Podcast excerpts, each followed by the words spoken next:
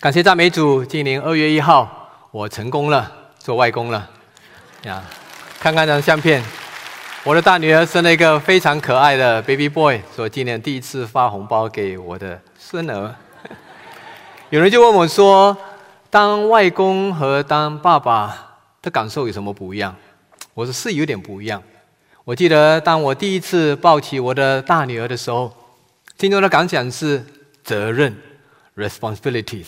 我有责任要抚养这个孩子长大成熟。两个礼拜前，当我抱住这个小孙儿的时候，我心中的感想是：他好可爱哦，我好喜欢他。感谢主，这是二零二四年神在我们家为我们做的心事。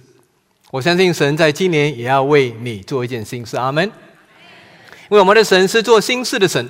在哥林多前书第二章第九节，圣经告诉我们说：“神为爱他的人所预备的是眼睛未曾看见，耳朵未曾听见，心中也未曾想到的。”有一次，当耶稣基督在克西玛利园被抓拿的时候，彼得就拔出刀来，削掉了大祭司的仆人马勒古的耳朵。耶稣就摸一摸他的耳朵，医好了他。这个马勒古这个仆人非常惊讶。也很激动、感动的望着耶稣，然后耶稣对他说了一句话：“你知道耶稣对他说什么话吗？”Happy New Year！告诉旁边人说：“Happy New Year！” 是的，耶稣不但为这个仆人马勒古行那个神迹，医好了他的耳朵，给他一个新的耳朵。耶稣在呼召彼得的时候，也为他行了一个神迹。我们一起来看《路加福音》第五章第一节到第十一节。《路加福音》第五章第一节到第十一节，这里圣经说：耶稣站在各尼撒勒湖边，众人拥挤他，要听神的道。他见有两只船弯在湖边，打鱼的人却离开船洗碗去了。有一只船是西门的，耶稣就上去请他把船撑开，稍微离岸，就坐下。从船上教训众人，讲完了，对西门说：“把船开到水深之处，下网打鱼。”西门说：“夫子，我们整夜劳力，并没有打着什么。但依从你的话，我就下网。”他们下了网。就圈住许多鱼，网险些裂开，便招呼那只船上的同伴来帮助他们，就来把鱼装满了两只船，甚至船要沉下去。西门彼得看见，就俯伏在耶稣膝前说：“主啊，离开我，我是个罪人。”他和一切同在的人都惊讶这一晚所打的鱼。他的伙伴西比泰的儿子雅各、约翰也是这样。耶稣对西门说：“不要怕，从今以后你要得人了。不要怕，从今以后你要得人了。”他们把两只船拢了岸，就撇下所有的，跟从了耶稣。这乃是记载耶稣呼召第一批门徒的故事。这段故事其实，在马太福音第四章和马可福音第一章都有记载，但是路加医生在这里记载，特别把重点放在彼得的身上，特别让我们看见耶稣如何呼召彼得成为他的门徒。我们先来看看三个非常重要的观察。首先，这里说耶稣站在格尼沙勒的湖边，格尼沙勒其实就是加利利海。其实加利利海或者格尼沙勒湖其实并不大，它大概只有八里宽，大概十三里长而已。所以耶稣这里也在这个地方，也就是加利利的海边。三年以后，三次问彼得：“你爱我比这些更多吗？”所以对彼得来说，这个地方对他来说非常印象深刻的地方。然后第二个观察，耶稣见有两两艘船。在隔岸了，船上的人都已经离开了，做什么呢？都洗碗去了。换句话说，他们已经完成了他们要做的工作，准备回家休息了。那时间应该是在早上的时候。然后第三个观察，我们看见耶稣基督特别拣选了彼得的船，稍微捡着彼得的船，就上去请他把船撑开。稍微离岸，就在彼得的船上坐下来教训众人。换句话说，彼得不论是愿意不愿意，他总得听耶稣在这个船上传讲天国的真理，可能一个小时、两个小时，甚至三个小时。讲完以后，圣灵告诉我们说，耶稣对彼得说：“把船开到水深之处，下网打鱼。”现在，如果你是彼得的话，你会有什么的感想？耶稣啊，有没搞错？如果稍微有点经验的人打鱼，特别在加利利海打鱼，都知道说打鱼的时间最好的时间是晚上的时间，没有人在早上打鱼的。你怎么叫我把船开到水深之处下网打鱼呢？彼得按照他过去的经验。非常理直气壮的来告诉耶稣，这是没办法的。他是没有想到，耶稣在这里要教导他第一个非常重要的功课：不要让你的经验拦阻你经历神。告诉旁边说，不要让你的经验拦阻你经历神。什么是经验呢？经验呢，是你经年累月工作所累积起来的结果。你工作了二十年、三十年，你工作非常有经验，很多事情你都做过、尝过、打拼过，你都做过了。但是，如果你单单依靠你的经验，你就会因此感觉到骄傲，你不再学习了。最近我看到一位弟兄跟他一起吃饭，他告诉我说，他在电脑公司做过，已经做了二十几年，但是最近这个人工智慧 AI 非常非常的热。因此，他说：“我要开始学习人工智慧，因为他过去做的不是人工智慧的技技术。”哇哦，他没有让他过去的经验拦阻他来经历神。他有这样的一个心态，肯定不但是他能够经历神的神迹，他也能够在公司里面有机会被提升。阿门。所以，千万不要因为你过去的经验丰富，不论你是工作的经验、服饰的经验，不要让你的经验。让你感觉到自高自大。告诉朋友说，不要让你的经验使你自高自大，因为你的经验会使你自高自大，觉得你都做过了，会觉得你很自满，因此你不有没有谦卑的心，继续学习，继续不断的成长，进入到神的丰盛里面。所以，那时候我们的经验会成为我们的拦阻。所以你看看西门彼得怎么对耶稣说呢？西门彼得说什么？夫子，我们看看第五章第四节，啊，第五节，西门说：“夫子，我们整夜劳力，并没有打着什么，但依从你的话，我就下网。”这里所说的夫子，乃是对一个有权柄的一个人的一个尊称。这乃是在路加福音里面独有记载彼得对耶稣的一个称呼：夫子。你是有权柄的，但是呢，我整夜劳力，换句话说，我按照我可以打鱼的时间，都已经努力的打鱼过了。然后呢，然后没有打着什么，在可以打鱼的地方，不论是水浅的地方，不论是水深之处，我都打过了，完全没有任何的结果。换句话说，我并不是懒惰的，按照我的经验，我真的是已经已经尽力了。请问，如果你是彼得的话，你会不会有这样的感受呢？就好像我到你电脑公司里面去，看到你垂头丧气，原来知道说你的电脑中毒了、宕机了，我就告诉你说，把你的电脑关机，三分钟以后再开机，然后按手在电脑上祷告宣告，你会有什么反应？这牧师啊，讲到你可以。讲笑话也很好。电脑，我这做了二十几年、三十几年电脑，不知道该怎么做吗？还要你来教我？我是电脑专家了。我想彼得有同样的这样的一个感受。我们的经验很多时候常常会拦住我们经历神在你身上的神迹。很多时候我们的经验也拦住我们在公司里面被提升，在你的工作上能够更进更上一层楼。那我们必须要有谦卑的心。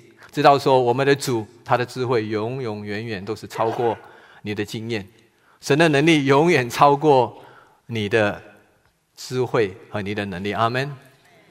原来耶稣要彼得做做什么呢？要他一同来经历，经历什么？经历神迹。所以同样的，耶稣要和你一同经历神迹。耶稣有告诉我们说，耶稣要和你一同经历神迹。所以耶稣基督叫他把船开到水深之处下网打鱼，这个看起来是非常不合逻辑、不合常理的事情嘛？哪里有人在早上的时候开船到水深之处下网打鱼呢？彼得完全明白这个道理，他是非常老练有经验的渔夫，但是他却万万没有想到，耶稣基督是要让他经历一个他从来没有经历过的神迹。我们看结果发生什么事情。在第五章第六节说，他们下了网就圈住许多的鱼，网险些裂开，便招呼那只船上的同伴来帮助。他们就来了，把鱼装满了两只船，甚至怎么样，船要沉下去。我真的彼得从来没有经历过这样的一件事情，在早上的时候竟然可以打到这么多的鱼。他不知道耶稣不但是讲道大有权柄，连风浪都得听他的，何况这些鱼群？你可以想象，当耶稣基督说把水开到水深之处，下网打鱼，本来在那里熟睡的这鱼群，一听到耶稣说下网打鱼，马上都醒过来，就冲啊冲啊，冲到彼得的网里面去。这彼得只要轻而易举的把网一拉上来，哇，这么多的鱼！连他自己的船都装不下，网险些要裂开。还有招呼他那两个那个同伴，就是雅各跟约翰，他是有个渔业公司的，他不是一个，他是小生意的渔业公司，有两个伙伴，有两艘船呢，请他们一起来，船几乎要沉下去。哇，你可以想象彼得经历了这样的一个神机，就在他的眼前呐，这是他从来没有看过，他捕鱼捕了可能十几二十年，从来没有经历过的事情。在早上的时候，竟然能够捕到两条船几乎要沉下去的鱼，哈利路亚！耶稣基督告诉我们说，他的能力、他的权柄永远大过你所经历的所有的经验。阿门！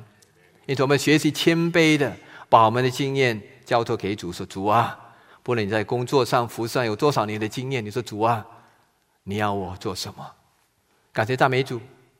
彼得他没有停留在埋怨的这样一个一个状况，他乃是说：“当依从你的话，我怎么样，我就下网。”我们看到彼得这个时候就看到说，耶稣基督捕了帮他捕了这么多鱼后呢，他马上察觉到原来自己是这么愚拙、这么卑微的一个人。所以他的反应是什么？主啊，离开我，我是个罪人。他开始发发发现自己的软弱。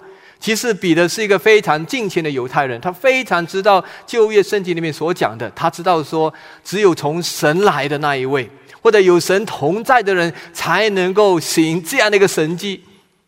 除了有神的同在，没有人能够行这样的神迹。他就开始察觉自己的亏欠，自己的软弱，说：“主啊，离开我，我是个罪人。”看见、认识自己的软弱，是你成长的过程中必要的一个条件。但是，如何去面对你的软弱，就决定你的未来。那我再说一遍：看见或者认识你自己的软弱，是我们成长的过程一个重要的一个步骤。但是，如何去面对你的软弱，决定你的未来。阿门。所以不要让你的软弱夺去你的未来。各位朋友不要让你的软弱夺去你的未来。不要让你的软弱夺去你的未来。我们看第五章第八节，彼得说什么呢？西门彼得看见看见什么？看见这一大群的鱼在他的船上，就匍匐。这个是一个敬拜，他是犹太人敬拜的一个肢体的语言。整个人扑在耶稣基督的气前，说：“主啊，离开我，我是个罪人。”起初他说你是夫子，你是有教导的权柄，你是有权柄的一位尊敬的夫子，一个老师。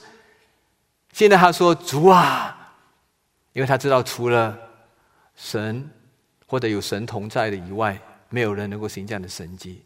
他说主啊，离开我，我是个罪人。他非常清楚看见自己的卑微，自己的软弱，说我是个罪人，离开我，我不配跟你站在同一个船上，我不配如此的靠近你这位从神那里来的。我想他的经历有点像当年以撒也先知，这里面告诉我们说，当乌夏王死去的那一年，以赛亚先先知就被带到圣殿里面，他看见耶和华神坐在高高的宝座上，他的衣裳垂下遮满圣殿，有沙拉佛在那里飞翔，呼喊说：“圣在，圣在，万金就的荣耀充满全地的时候，他马上看见自己的卑微。”相形之下，看着自己的污秽，他说：“祸灾！”我们看看这个以赛亚书第六章第五节，他的反应是什么？那是我说：“祸灾！”就是死定了，我灭亡了，因为我是嘴权不洁的人，又住在嘴权不洁的民中，又因我眼见大君王万军之耶和华。先知们知道，近前的人都知道，没有人能够以他们的肉眼看耶和华神的荣光啊。所以彼得说：“主啊，离开我，我是个罪人。如果你是停留在你的软弱这样的一个光景，这个软弱会让你怎么样？自卑自怜。告诉他们都不要自卑自怜。明白认识你的软弱是你成长的一个必要的步骤，但是你不要停留在那，你要决定如何去面对你的软弱，不要让你的软弱感觉你自卑自怜。”哎呀，我真的没有用，什么都不会。但是你是钢琴还修了硕士的学位，你说我真的是无能啊，什么都不会做，我是愚拙愚笨的。那你感觉到自卑自怜的时候，你就无法经历神在你身上的作为。所以使徒保罗他非常清楚明白这一点，他为了鼓励我们每一位弟兄姐妹。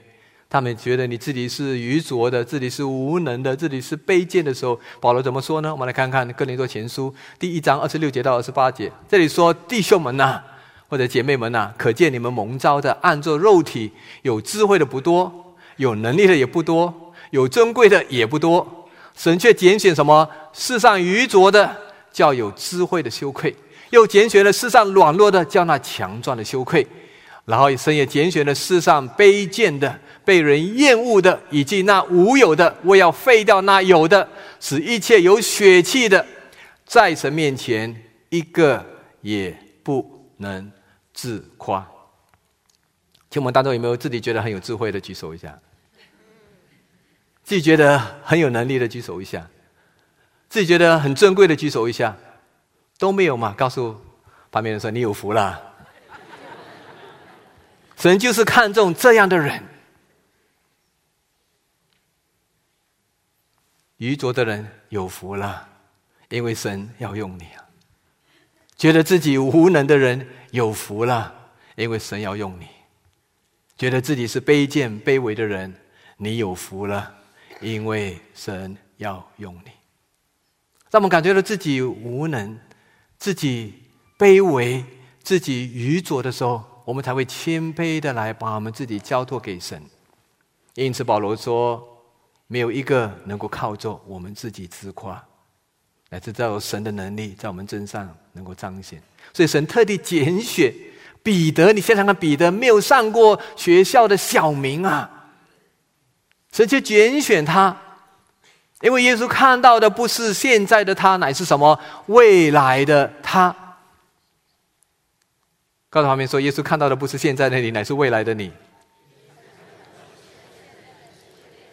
圣经很清楚告诉我们说，耶和华看人不像人看人呢。人是什么？看外貌啊，看外貌，看你有多少学历、多少学位，看你人长得怎么样，身材好不好，IQ 有多高，EQ 有多高。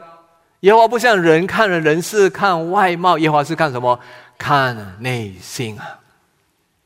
所以耶稣基督不是说吗？圣经告诉我们说：若有人在基督里，若你在基督里，你认识耶稣基督，接受他成为他个人的、你个人的救主，你重生得救了，你就是什么新造的人啊！你就是个全新的一个你，旧的事都已经过去了，一切都变成新的了。你把你的愚拙交给神，你就成为最有智慧的人；你把你的软弱交给神，你就成为最有能力的人；你把你的卑微、卑贱交托给神的时候，你就成为最尊贵的器皿。阿门。因为耶稣说，在你里面是有一个宝贝，是有一个宝贝，就不要让你的软弱拦阻你，不要让你的软弱决定你的未来。要去面对他，不管别人怎么说你，别人怎么看你都不重要，但耶稣怎么看你才是最重要。我在大乐士神学院念神学的时候，我们有一个非常热门、非常风趣、最棒的一个神学教授，他名字叫 Howard Hendricks。如果你要上他的课，你不早报名的话，你肯定要等下一个学期、下个学期才有机会上他的课。他讲到真的是有能力，讲课有风趣，在他的。课堂里面上课，绝对你从头笑到尾，而且学习了很多的功课。有一次，他讲了他自己生命的见证，令我非常感动。他说，他念七年级的时候，班上的主任就告诉他说 h o w a r Hendricks，你是我们这间学校里面最坏的学生。”他说：“哈，如果这是真的话，我保证不会令你失望。”他真的是坏坏到底。不久后，他上了八年级的时候，换了另外一个班主任。这个班主任叫 Mrs. Simon。这 Mrs. Simon 对他说：“Howard Hendricks，我听了很多有关你的事，但是我告诉你，我一点都不相信他们所说的。”哇！当这个 Howard Hendricks 听到的时候，心中非常感动。他说：“还有一个人相信我，我绝对不会让他失望。”他就发愤图强，重新做人。后来拿了神学博士学位，在大的是神学院教了五十年的书，影响、栽培、造就了成千上万的神的仆人使女。我是他其中一个学生。不要让别人对你的评语、对你所讲的话，让你感觉到自己非常软弱无助。重要的是耶稣怎么看你？耶稣看的不是现在的你，乃是未来的你。阿门。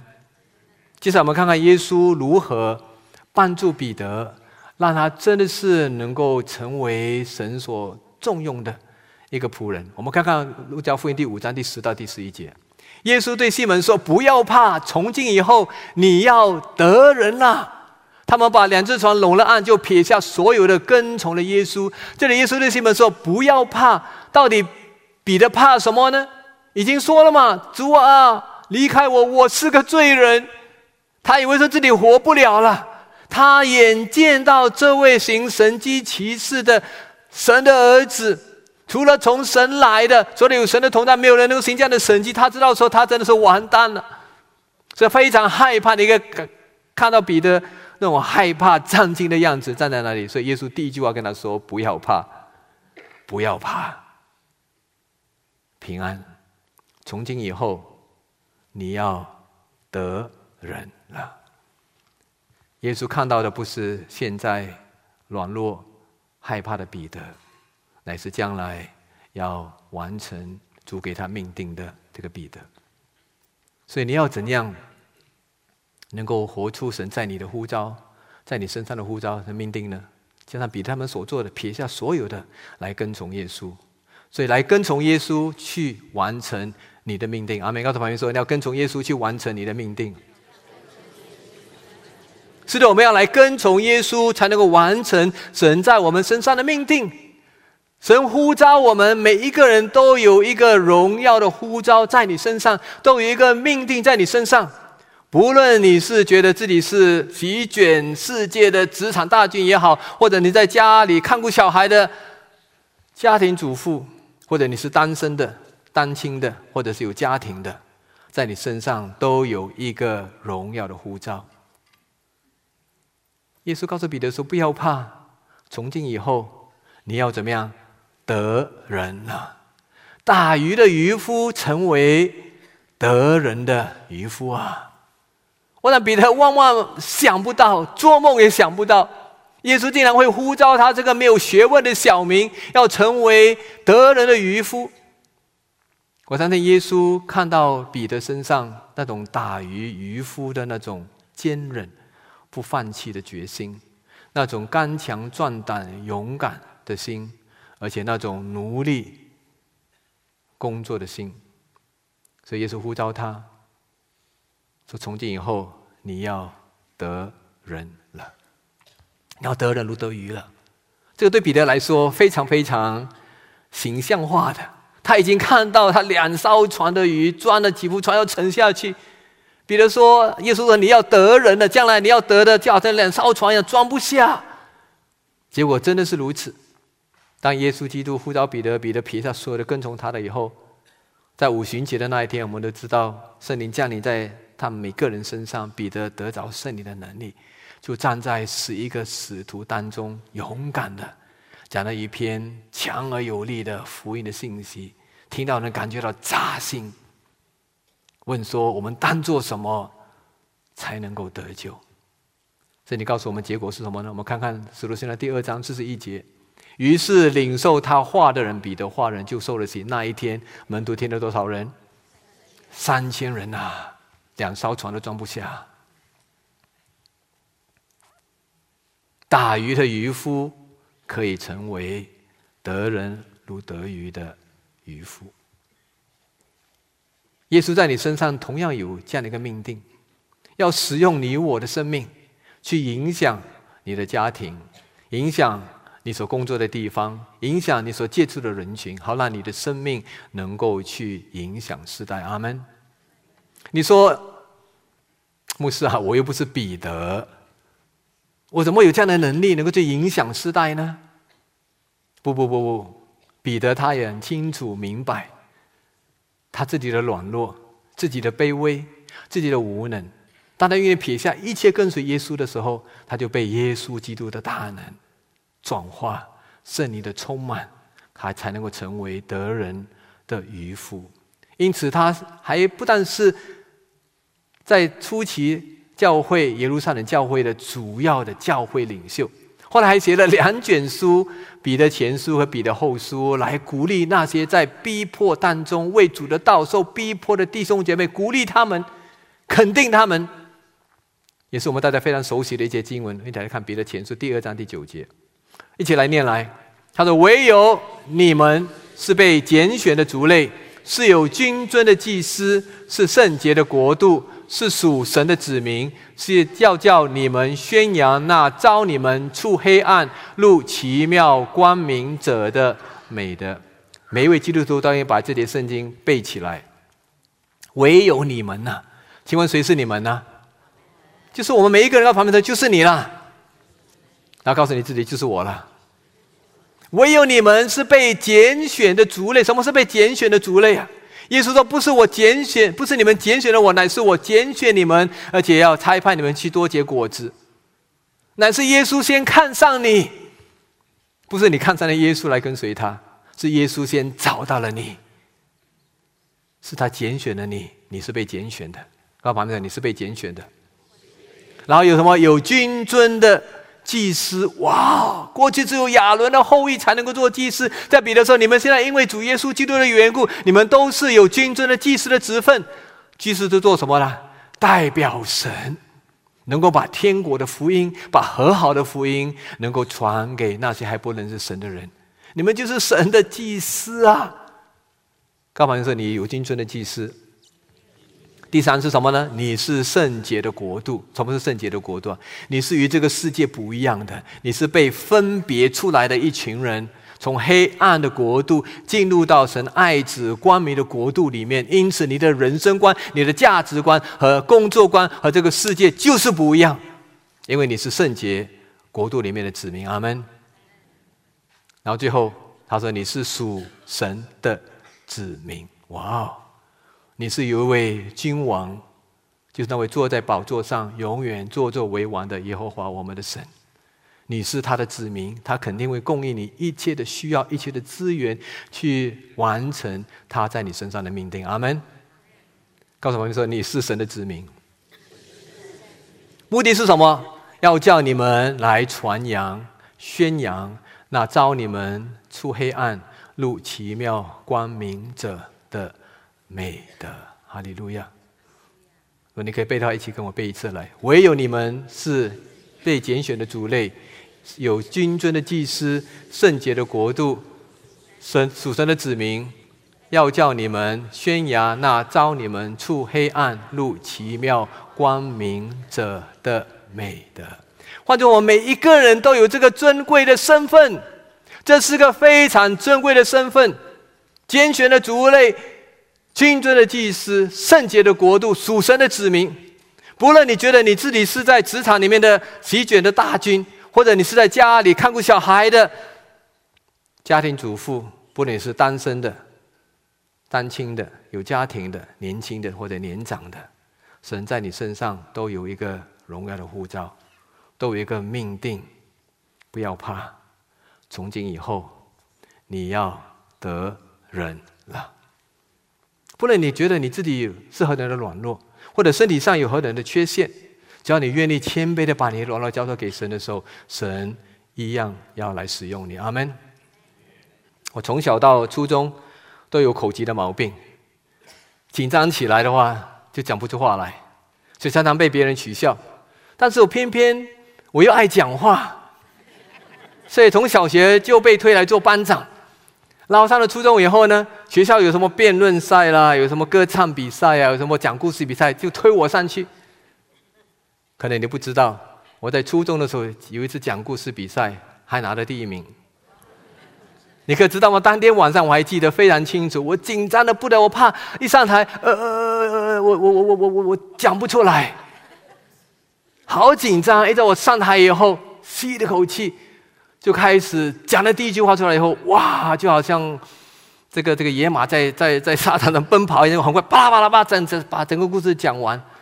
讲完以后，我的老师告诉我说：“哇，新才啊，你刚才讲故事真的很生动，我听了几乎要流下眼泪来。”我说：“哇，感谢赞美主，我这个口疾的人还可以讲故事，才拿到第一名，哈利路亚！”我想想看，神如果可以使用曾经有口疾的我，神也一定可以使使用。你这个完全讲话没有问题的你，好了，你可以宣扬那招你出黑暗入奇妙光明者耶稣基督的美德，是神的心意，要你活出他在你生命中的命定，不要让你的软弱拦阻你达到主要你达到的命令，夺取你的未来。不要让你的经验拦阻你经历神，乃是认定神在你身上有一个荣耀的呼召，有一个特别的命定，特别为你量身打造的。不论你在哪一个岗位，在哪一个公司，在哪一个地方，耶稣基督要使用你。同样对彼得所说的话，要今天对你说：不要怕，从今以后你要得人了。不要怕，从今以后。你要得人了，不要怕。从今以后，你要得人了。阿门。我们一起祷告。亲爱的巴父，我们感谢赞美你。谢谢主，你这么爱我们。我们想都没想到，你在万人当中竟然会拣选我们每一个人。世上看作是愚拙的。卑贱的、无能的，但是你却拣选我们，你却拣选我，成为主你自己手中贵重的器皿。因为主你说有宝贝在我们里面，要彰显这莫大的能力，不是出于人，乃是出于神。好了，我们夸口的时候，单单只做耶稣你夸口。谢谢耶稣，你这么爱我们。这么看重我们，你按照我们每个人的名字呼召我们，把我们分别出来，让我们能够成为君尊的祭司、圣洁的国度、属神的子民。因此，今天我们可以抬起头来，昂起胸，说：“主啊，我们在你的眼中是何等的宝贵。”不论我们过去是如何，如何的软弱，如何的卑微，如何的无能，他们愿意撇下所有的来跟从你的时候，主啊，你说从今以后，我们就是要得人了。谢谢我们的主，帮助我们认定我们身上有这一份荣耀的护照，好了，我们能竭力的活出你给我们的命定，使你得着一切的荣耀。感谢祷告，奉耶稣基督的名求。阿门。一起齐力唱这首诗歌的时候，让你思想在神面前真的是有一个荣耀的呼召，是为你预备的。阿门。自己先善当作祭，做出圣洁贵重的器皿，以丰富恩惠弥充。浇灌我，使我瓦器里充满莫大能力。自己献上当作火祭，做出圣洁贵重的器皿，恩惠比充足浇灌我。使我瓦器里充满莫大能力，高举双手赞美你我主，全心全人都给你耶稣，一生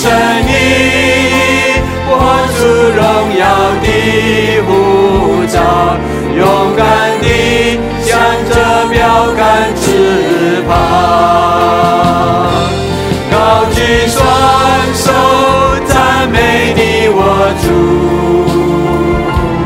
全心全人都给你耶稣，一生以我主荣耀的呼召，勇敢地向着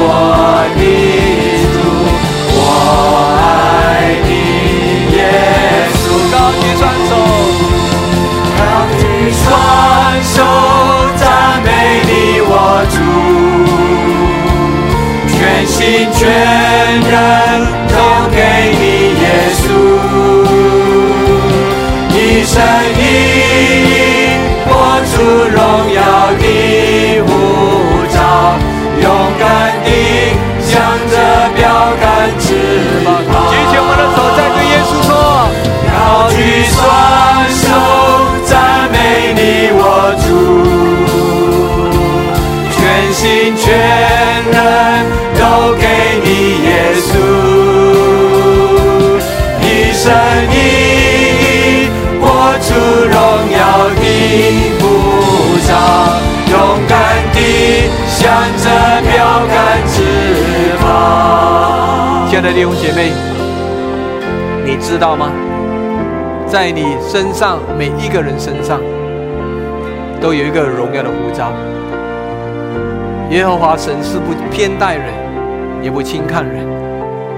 无论你觉得你自己是什么样的背景、什么样的学历，甚至没有学问的小民，在你身上仍然有一个荣耀的护照。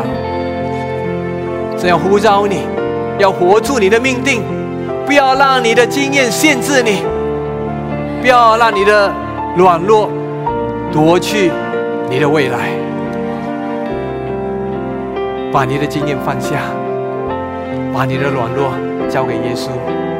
这耶稣，我相信，在我身上是有一个荣耀的呼召，我要活出你给我的命定。但是你要来跟随耶稣，跟随耶稣就是把你自己放下，把你的经验全放下，把你的软弱交给他，不要怕。从今以后，耶稣说你要得人他把我们为自己来祷告，在你把自己再一次重新献上给耶稣的耶稣，我要跟从你，我接受，我相信，在我身上是有一个荣耀的呼召，是有一个荣耀的呼召，是一个命定。主啊，我愿意跟从你，愿意跟从你。跟从你到底。我们开始为我们自己来祷告，哈利路亚！主，我们在你面前，把我们这里交在主你的手中。主啊，我们愿你把我们自己完全交托给你的手。主啊，你说你要使我们得人啊，哈利路亚！主，我们感谢你，我们赞美你，哈利路亚！那么在这里祷告的时候，若神感动你，你清楚知道，而且你也相信，在你身上的确有一个荣耀的呼召，只要你活出你的命定。不论你是觉得自己是席卷世界的职场大军也好。在家看顾小孩的家庭主妇妈妈，单身的单亲的，有家庭的，年轻的年长的，你说是的主啊，在我身上仍然有个荣耀的呼召，我要活出我的命定，把我自己完全献给你，愿你跟随你，好不好？你举起你的手，我为你祷告，举起你的手说主啊，我在这里，我愿意跟从你，我愿意跟从你，因为主你在我身上是有一个呼召的，是有一个命定的，主我感谢你，我赞美你。亲爱的爸父，在你面前，你看到许多的弟兄姐妹在你面前向你举手的时候，他们来自对你说：“耶稣啊，耶稣啊，我把自己重新奉献给你，把我的软弱交托给你，把我的经验都放下，让主你自己亲自在我生命当中，让我确信是有一个荣耀的护照。我要靠着圣灵的大能。”耶稣就了你的大能，活出在我生命中的命定。当我今天离开这个会堂的时候，我走出这个会堂的时候，走入我的社区，走到我的公司，走到我的家庭去的时候，主，我的生命从今就不再一样。因为主你说不要怕，从今以后，从现在开始，你要得人了。主，我感谢你，我赞美你，为每一位亲爱的弟兄姐妹祝福祷告，让他们不要再胆怯，不要再软弱。把他们这里交托给你的时候，他们是一个全新的他，他们是一个全新的他，全新的你，有耶稣的宝贝在你里面。主，我感谢你，我赞美你，公鸡把弟兄姐妹交在主你的手中，使我们每一个人成为能够影响世代贵重的器皿。阿门，阿门，阿门，举起双手，高举双手赞美你。我主，全人都给你，耶稣，一生你我主荣耀的护照，勇敢地向着标杆直跑，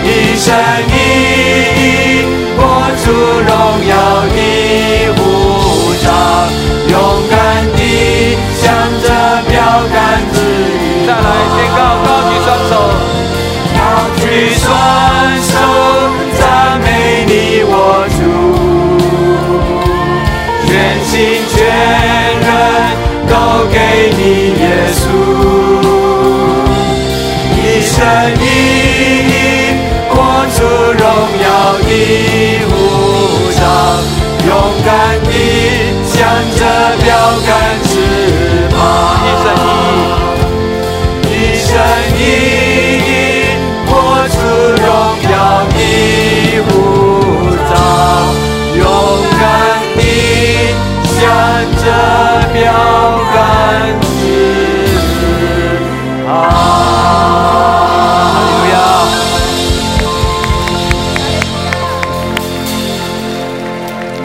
生最重要的意义，不是你身家百万，乃是你能够活出神在你身上荣耀的护照，活出你的命定，你才没有白活。一生的意义是活出你荣耀的护照，因为是有个标杆在你前面，从上面招你来得的奖赏，耶稣基督为你设立，神帮助我们。那么千万要记得，你虽然是个平凡的人，但是因为你一个荣耀的呼召，是呼召你去做不平凡的事情，体验不平凡的经历，因为。耶稣基督对你说：“不要怕，从今以后你要得人了。”愿神祝福你们。我们当中如果有弟兄姐妹，你从未做过觉知相信耶稣基督的，今天是非常难得的机会。你来到这里，或者在网络上，因为你渴慕认识神，因此神要把这个祝福给你。这个祝福唯一的条件是你要来接受耶稣基督，成为你个人的救主。因为耶稣基督爱你，为你钉死在十字架上，第三天从死里复活，赦免你的罪，给你有永生的生命。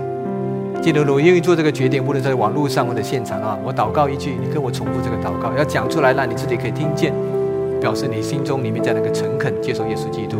预备好了吗？跟我一起来，带你来的，跟你一起来重复这个祷告。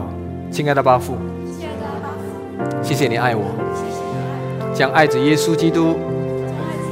为我钉死在十字架上，第三天从死里复活，赦免我的罪。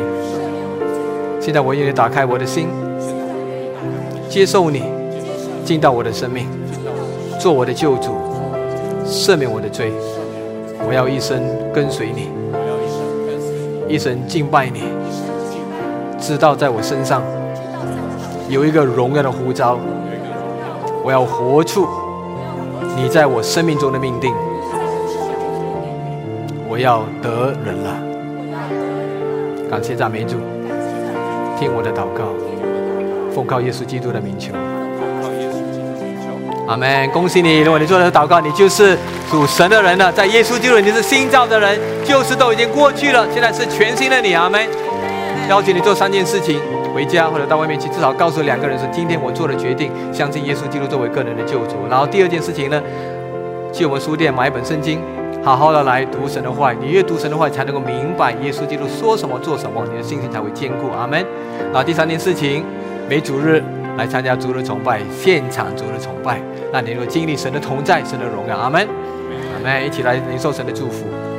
亲爱的爸爸父，母感谢赞美你，为刚才已经决志相信耶稣的，不论是在线上在。